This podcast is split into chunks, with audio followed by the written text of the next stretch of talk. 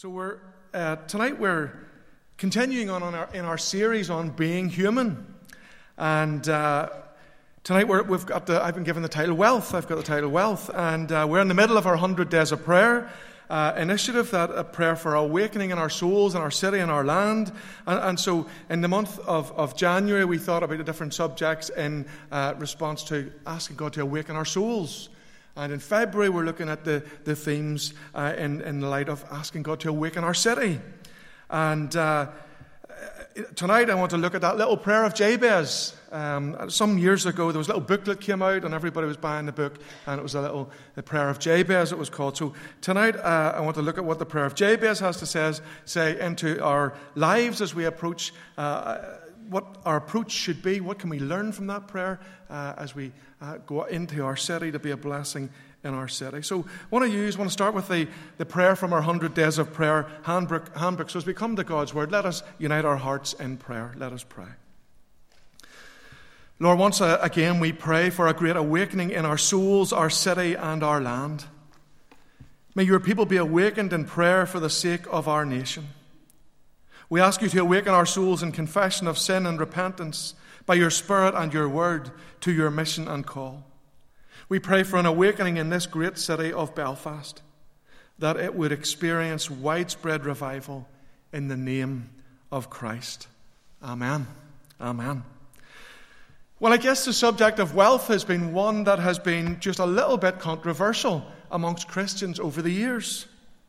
On the one end of the spectrum, we have those uh, folks renouncing all wealth and making vows of voluntary poverty. And at the other end of the spectrum, we have the, the proponents of the prosperity gospel who are chasing after material wealth, it would seem, almost at the expense of everything else. Even in Scripture, we look there, we see uh, a great wealth of someone like Abraham. It tells us in Genesis 24 Laban, Abraham's servant, says, The Lord has blessed my master abundantly and he has become wealthy. He has given him sheep and cattle, silver and gold, male and female servants, camels and donkeys. It's quite an entourage. Abraham was a very wealthy man. And then we turn somewhere like in Luke chapter 9, where Jesus is sending out his disciples to proclaim the kingdom, and, and where, where he says to them, Take nothing for the journey. No staff, no bag, no bread, no money, no extra shirt. And, and though, to be fair, if we, uh, we, there is something of a shift from the Old Testament away from material blessings and into the New Testament as, as, as Jesus reveals more spiritual blessings. In the Old Testament, people were more, more familiar with a, a, a more sort of material, here and now type concept, whereas the New Testament develops an understanding of an eternity, an eternity in heaven with eternal spiritual blessings. And I guess as we talk about wealth, some people might also look to, you know, 1 Timothy chapter 6, where it talks about the love of money, you know, and this is a, little misquote that's often made, and people will say, you know, the, the love of money is the root of all kinds of evil. And, and, and it's, or they'll say it's the root of all evil. But Jesus didn't say, Jesus didn't say the, root, the love of money is the root of all evil. He said the love of money is the root of all kinds of evil. So it's the love of money that's the problem. And it can be the root of different sorts of evil. We might think of Jesus teaching in the Sermon on the Mount that, that we cannot serve both God and man, uh, money, or God and mammon, as it says in you know, King James. But you cannot serve, we cannot serve both God and money. But again, Jesus is not saying that money is bad, but that serving, serving money is bad. As someone says, money is a good servant, but it is a rotten master. And that's what Jesus was getting at. It would seem that money is not bad, wealth is not bad. These things are in themselves, they are neutral. It's how they are used, it's our, it's our attitude towards them and how we use them. So let's see what we can learn tonight from this from our friend Jabez. We're reading from uh, 1 Chronicles chapter 4 and just two verses, verses 9 and 10. And that's on page 404 of the Church Bible, uh, or the words will be on the screen. So we see that uh, there's three and a half chapters, just to put this in context, this reading, there's three and a half chapters of names, of lists of names, genealogy. And then we come to chapter 4 and verse, verse 9. And it says this Jabez was more honorable than his brothers. His mother had named him Jabez. And if your eyesight's better than mine, you'll see a little C beside that. And if you look down to the bottom in the footnotes, you'll see that Jabez sounds like the Hebrew for pain. So remember that, okay? His mother had named him Jabez, saying, I give birth to him in pain. Jabez cried out to the God of Israel, Oh, that you would bless me and enlarge my territory. Keep your hand, let your hand be with me and keep me from harm, so that I will be free from pain. And God granted his request. Jabez, that little footnote in our Bible, as I said, it tells us that Jabez sounds like the Hebrew for pain. Now, just what was his mother thinking? I've heard a few interesting names given to, to children, you know, over the years, but wow, pain. Pain. Can you imagine being called pain? I heard of one family up the country recently, uh, and they had had a, a, little child. They had their first child, and, and he was a wee boy. And everybody was so excited, and, and the neighbors called in to, to, to ask the father, and they asked the father, Well, what are you going to call him? And the father said, We're going to call him Nathan. And the neighbor looked at him and says, Ach, you'll hiddy call him something. Country folk will probably get that one. But here is a, an example where it would have been better to be called Nathan than to be called Pain. In a time and a culture when names were important and literally, literally meant something, Jabez's mother gave him the name Pain. But you see, at least his mother gets a mention. In the middle of this genealogy, which goes on and on and on, which mentions mostly men, and this has led some commentators to, to suggest that Jabez's father actually maybe wasn't even existent in his life. He just wasn't around. So your mother calls you pain and your father isn't around. It's not exactly the sort of start that you would choose for yourself, is it? A dysfunctional family and a pain of a name. But nevertheless, nevertheless, Jabez seems to have gotten over it because the Bible says that Jabez was an honorable man, more honorable than the rest of his family. We find him, as I said, in this list of genealogies. You know, so and so was the father of so and so, and so and so, and fa- father of so and so. Three and a half chapters. Uh, there's this just long list of names. And, and then there's Jabez and a little comment about him that almost kind of trips us up as we hurtle on through the list. But there he is, standing out, shining like a star in this long list of anonymous characters. And you see, I think as we approach the middle of our 100 days of prayer, it is significant that coincidentally, we are looking at someone tonight who is remembered not for something that he did, not for some outstanding achievement, but for a prayer. Jabez is remembered for a prayer. He didn't win a great battle or erect a great building, he simply prayed a prayer. But out of this list of nine chapters it goes on to, he alone is lifted out because of the prayer that he prayed. And as we reach the middle of our hundred days of prayer, it's, it's good to be reminded of that and of the importance of prayer. And I think God is saying to us here tonight keep praying, keep pressing in, keep praying. So our 24 7 prayer uh, starts again, or started again today, and it will run through until next Sunday. And if you haven't already Uh, signed up, then let me encourage you to sign up for a, a one hour slot. You can do that in the vestibule this evening. Also, tonight you can pick up a, a, a ticket for the event at St. Anne's Cathedral on, the, on Wednesday, the 19th of February. Let's keep praying. So, what can we learn from this prayer tonight?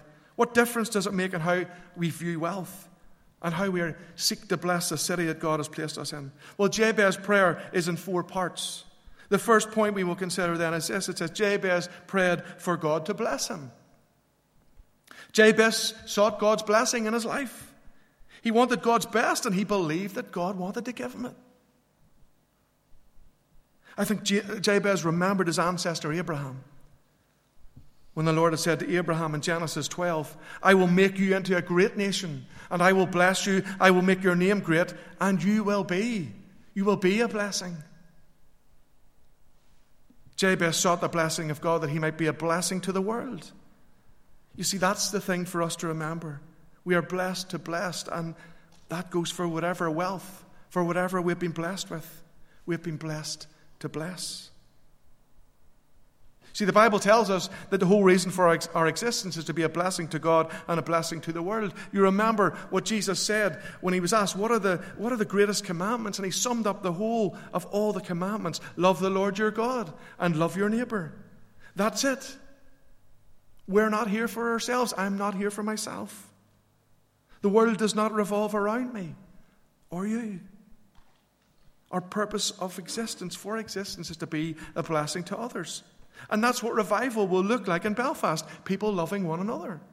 I think sometimes we've, we've pictures, we've scary pictures of revival looking like people falling over and all sorts of crazy stuff. And you know what? That might be there. Sometimes that happens. But if the greatest commandments are to love one another and love God, then revival will look like people loving one another.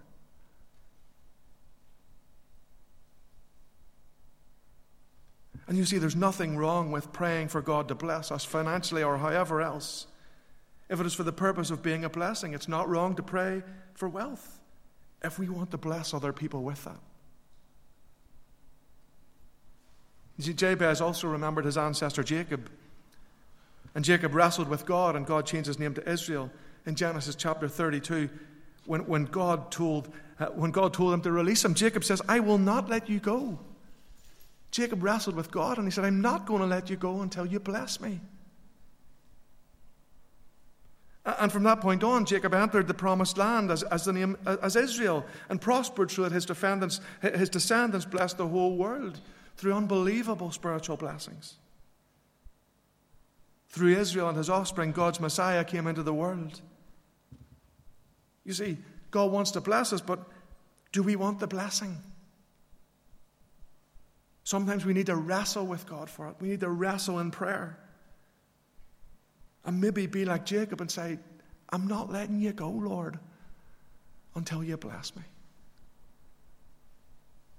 And notice that it says here too that Jabez cried out to the God of Israel, Oh, that you would bless me. You see, he cried out to the God of Israel for blessing because he knew that the God of Israel was well able to do that.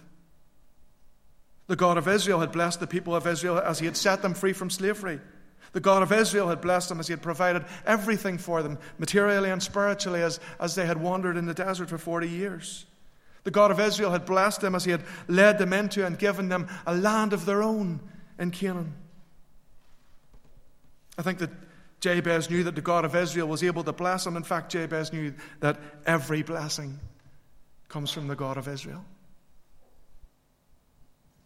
And this is something, folks, that we too will want to be aware of as we pray. Every blessing, every blessing that we have, our wealth materially and spiritually, even our very next breath, it's all a gift from God. It's all a gift from God, and this will surely impact on how we use it. Seeing everything as a gift from God to be used for the fulfillment of His greatest commandments, to be used for the love of God and the love of neighbour. And I might be a little bit naive here, but I really believe that that was why Jabez prayed the second part of his prayer. Jabez prayed that God would enlarge his territory. To increase his territory would mean that he would have more neighbors. More neighbors to love and serve and bless. For he was, it tells us, an honourable man. And I think as an honourable man, he wasn't thinking of himself. He wasn't thinking I'd like a bigger garden. He was thinking about the welfare of others. He was thinking about spreading his wealth ever out amongst more people, thinking about serving more people. You see, with borders pushed back, Jabez would have a greater sphere of influence, a greater sphere of influence for God and for good. Jabez wanted to be used by God more than anything else. Is that our prayer? Is that our desire? Is there a longing, a passion inside us to be used by God in ever increasing measure, no matter what it takes? Are we wanting God to use our life in this world? Then let us pray for God to enlarge our territory and increase our sphere of influence for God and for good. We can ask the Lord to increase our passion for serving and that He would give us all the necessary resources to do that, and He's promised to do that. We want to be God's people, being used by Him in a city that desperately needs Him. We pray that our lives and our wealth would be used up in serving God by serving the needs of others. We want to be part of what God is doing in our city. You see, in a, even in a time of discouragement, God spoke through the prophet Isaiah, and he said to his people in chapter in Isaiah 54, he said, "Enlarge the place of your tent." Uh, Israel were getting a little bit inert, inward looking. God challenged them. He said, "Enlarge the place of your tent. Stretch your tent curtains wide. Do not hold back. Lengthen your cords. Strengthen your stakes." You see, God wants to God wants us to see beyond our circumstances. He wants to enlarge in our lives, enlarge in our lives, individually and collectively as a congregation. Will we join Him in praying for believing for His blessing for this? The third thing we see is this Jabez prayed for God, pray for God's hand to be with him. You see, Jabez knew that he was praying for something that was far, far bigger than he could ever do himself. Jabez was praying for something so big, so big that it could only happen if God's hand was with him to accomplish it. What would we pray for tonight, folks, if we knew that we couldn't fail? What is God speaking to you about that maybe you've been trying to ignore a little bit? What have you dreamed about? But dismissed because you thought it was just too big.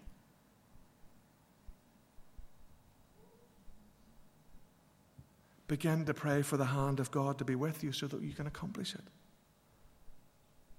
Let us begin to pray more for the hand of God to be with us so we can accomplish our dreams, His dream. The great English missionary William Carey, he said, Attempt great things for God, expect great things from God. And you see, hopefully, the things that we will attempt individually and collectively will be things so big, so great, that when it comes to pass, we will have to say, This had to be the hand of God. This had to be the hand of God because there's no way I could have done this myself. And the fourth part of, of Jabez's prayer Jabez prays that God would keep him from harm. Some of the commentaries would say that the NIV version of the Bible here misses the point a wee bit when it says, Keep me from, har- keep me from harm so that I will be free from pain. You see, the, the, the King James Version, the New King James Version puts it like this Keep me from harm that I might not cause pain. And there's a difference there, isn't there? And it's a wee play on words, as we know that it tells us that his mother had named him Jabez, saying, I give birth to him in pain. You see, Jabez had caused pain. But he didn't want to cause any more pain. Instead, he wanted his life to be, and his wealth to be, to bring a blessing. And, folks, we, I guess, should ensure the first and foremost that what we are doing and what we are doing with what God has given us is not bringing pain to anyone. Because we are blessed to bless. That's the, very core of this. We are blessed to bless. So, so being blessed to, to bless, how do we best share that blessing then? Well, I, I want to make a few suggestions. Of course, these are not exhaustive. There are many ways, many ways. But just let me briefly share with you three things that I believe God has laid on my heart for us for tonight and for going forward. As, we are, as God has blessed us generally, as we have been blessed to bless, so we will seek to share generously. As John said in his first letter, we love because he first loved us. You see, everything we do is response to God, is response to God's love for us, is response to how He has first blessed us. And when we see everything as a gift from God, we will want to respond to that by, by sharing what we have generously, both in, in, sh- in showing our love for God and our offering to Him as act of worship through the church, and also in showing our love for our neighbour through generous giving, either directly to those in need or through charities or missions of our choosing. And there are, of course, many ways of sharing generously through the church, and many people here at Orangefield are doing that, and this is a very generous church family. It is. We had a wonderful concert here just last night, and as well as being a lot of fun, it raised over £2,000 to be used amongst the poorest of the poor in India. And I want to say a massive thank you to all who helped with the, the, the concert and to all who took part in the concert last night. It translates into massive blessing for people in India. And I'm not going to labour this. We've been chatting a little bit about our giving in the morning services, but just as a session have invited the congregation to reflect on our giving, uh, so folks will receive a letter uh, just asking and encouraging us to pray through our giving uh, and setting out there how we can easily and effectively do that. So, after we've shared generously, if we are blessed to have something to, to save, then I want to just talk briefly about that. We want to save ethically. And here, you know, this may, may or may not be something you've really thought about very much. But I want to bring onto your radar the idea of ethical investment. It's a very practical thing. We may not all have a load of surplus money for saving. We, we may not, and sometimes that's, that's the way it is. But I guess most of us actually have some sort of savings account, or ISA, or pension plan. And I think saving ethically is something that we really need to think about if we're in a position to contribute to a pension or pension fund or whatever. You see, St. Paul writes to the Philippians, he says, Whatever is true, whatever is noble, whatever is right, whatever is pure, whatever is lovely, whatever is admirable, if anything is excellent or praiseworthy, think about such things. And I want to suggest that if Paul was speaking here tonight, he would also add, Invest. Invest in such things. You see, we will want to see if we want to invest our, our monies in funds and pensions that support businesses that bring a blessing and not a pain. Businesses which care for creation, which care for others rather than causing pain or destroying. As I say, I don't know if you've thought much about this, but I think, I think we should be. Because you see, as Christians, we might find ourselves by default just making an investment into a fund or a pension or a savings schemes by, by the same criteria as everyone else. We might just ask, well, how can I get the best return for my investment? But I think as Christians, we need to be asking a better question than that. I think we need to be asking, how does God want me to invest what He has given me to bring the greatest blessing? Isn't that the question we should be asking? And there's nothing wrong with seeking a financial return. Didn't Jesus talk in one of his parables about investing and making an interest, receiving an interest? But the question is what are we investing in? Is our investment causing pain? Would we be happy? Would our Heavenly Father be happy if our money was being invested in companies which deal in tobacco or alcohol or gambling or pornography or animal testing or nuclear weapons or environmental degradation or oppressive political regimes? And tonight, are we sure that our money is not being invested in those things? Yes, we can invest in business. Yes, we can expect a positive financial return.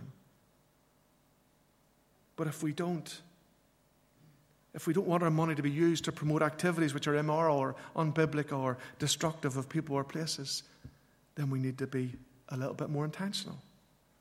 And the thing is, this is an area where we need to be proactive, where we need to take the initiative and do a little homework or at least ask a reputable advisor to do it for us. Because you see, my independent financial advisor or my bank manager is unlikely to ask me directly, Gary, are you okay if your pension fund is supporting the deforestation of the Amazon?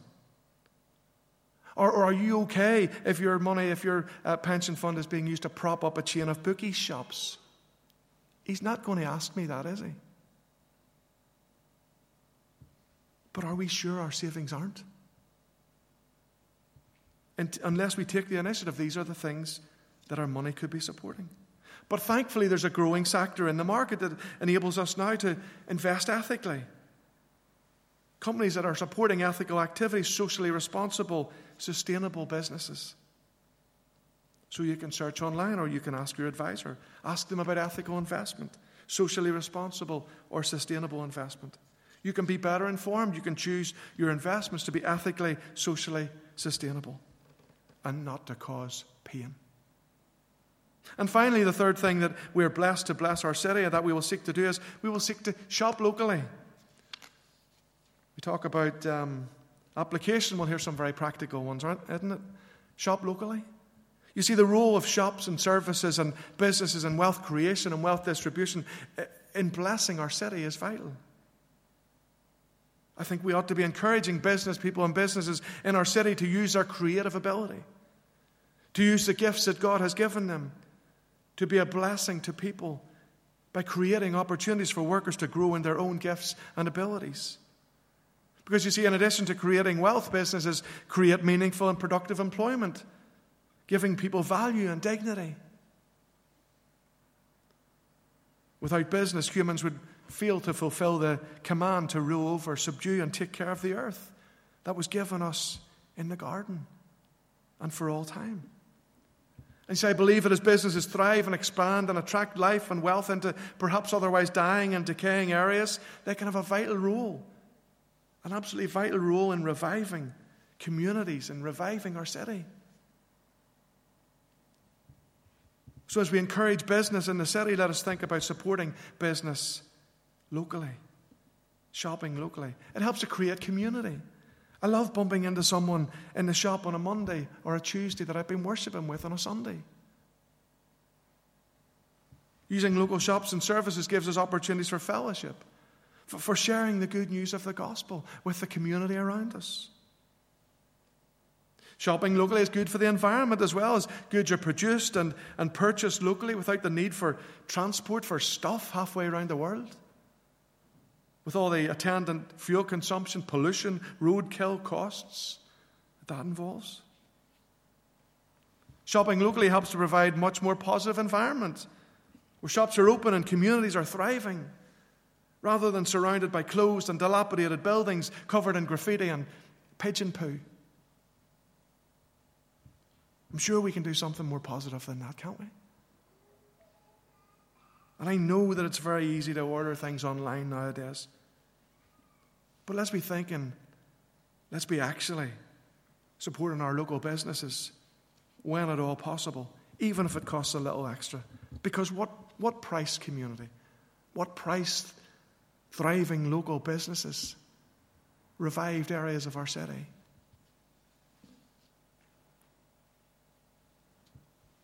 And we know the the saying, don't we, folks? Use them or lose them. So, just as I finish, let me summarize. Like Jabez, we pray that God will bless us.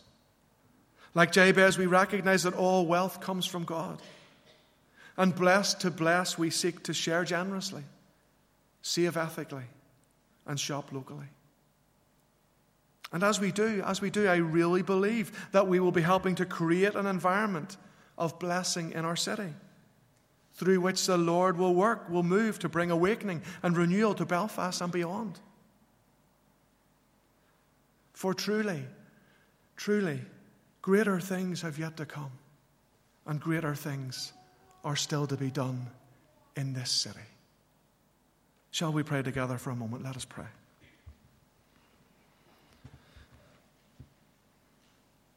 Let's just take a moment in God's presence and in the silence to respond in however He's prompting us or leading us right now.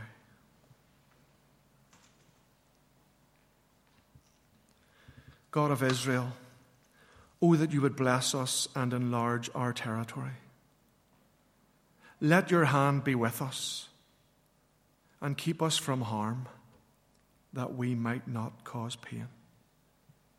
And as you bless us, Father, let us remember that every blessing comes from you and that we are blessed to bless. So let us be a blessing to our city.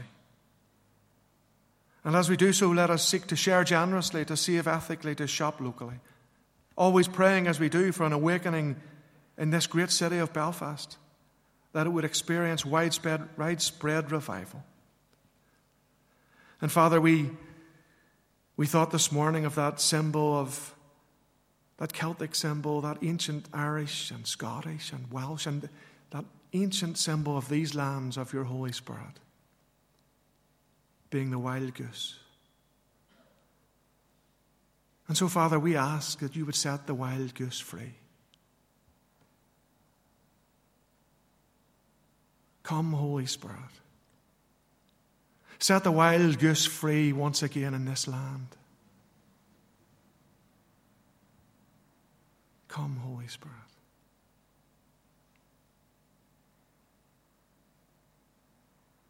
In Jesus' name. Amen.